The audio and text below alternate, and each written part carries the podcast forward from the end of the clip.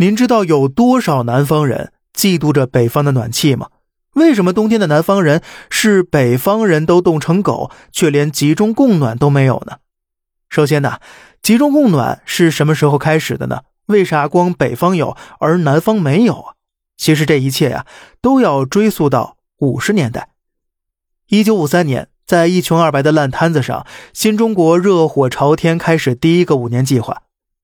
当时的我们打算参照苏联老大哥建立起来的住宅锅炉供暖体系。于是，在苏联参与援建的一百五十六个项目里头，就包括了北京第一热电厂、大连热电厂等等的二十多家热电厂。而热电厂的运作又要消耗大量煤炭。可是那个年代经济条件不好，哪哪都在搞建设，煤炭可是紧缺能源。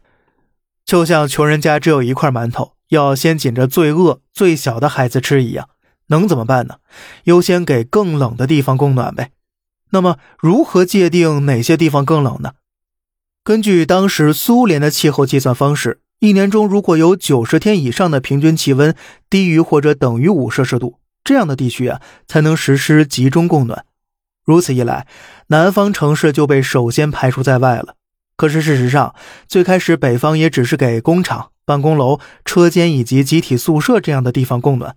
直到七十年代末、八十年代初，供暖体系才开始走进了民用住宅。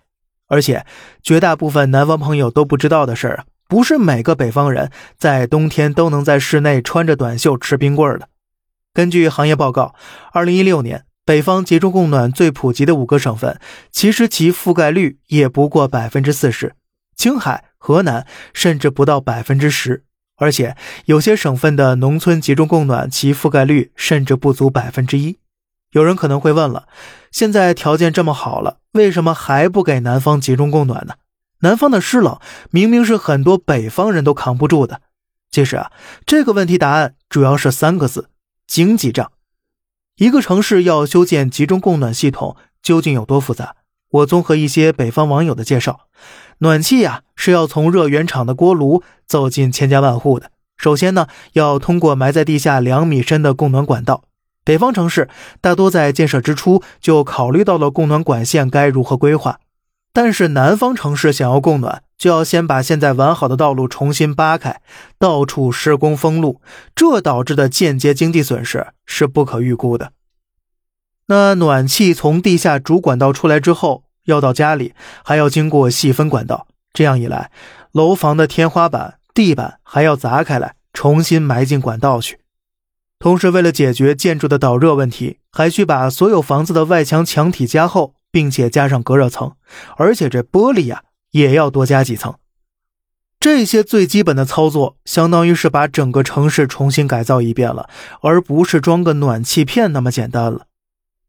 把现有成果推倒重来的成本，无疑要比从零到一更大。那么，如此巨大的建筑成本要如何回本呢？咱们呢，下期接着聊。好了，这里是小胖侃大山，每天早上七点与您分享一些这世上发生的事儿。观点来自网络，咱们下期再见，拜拜。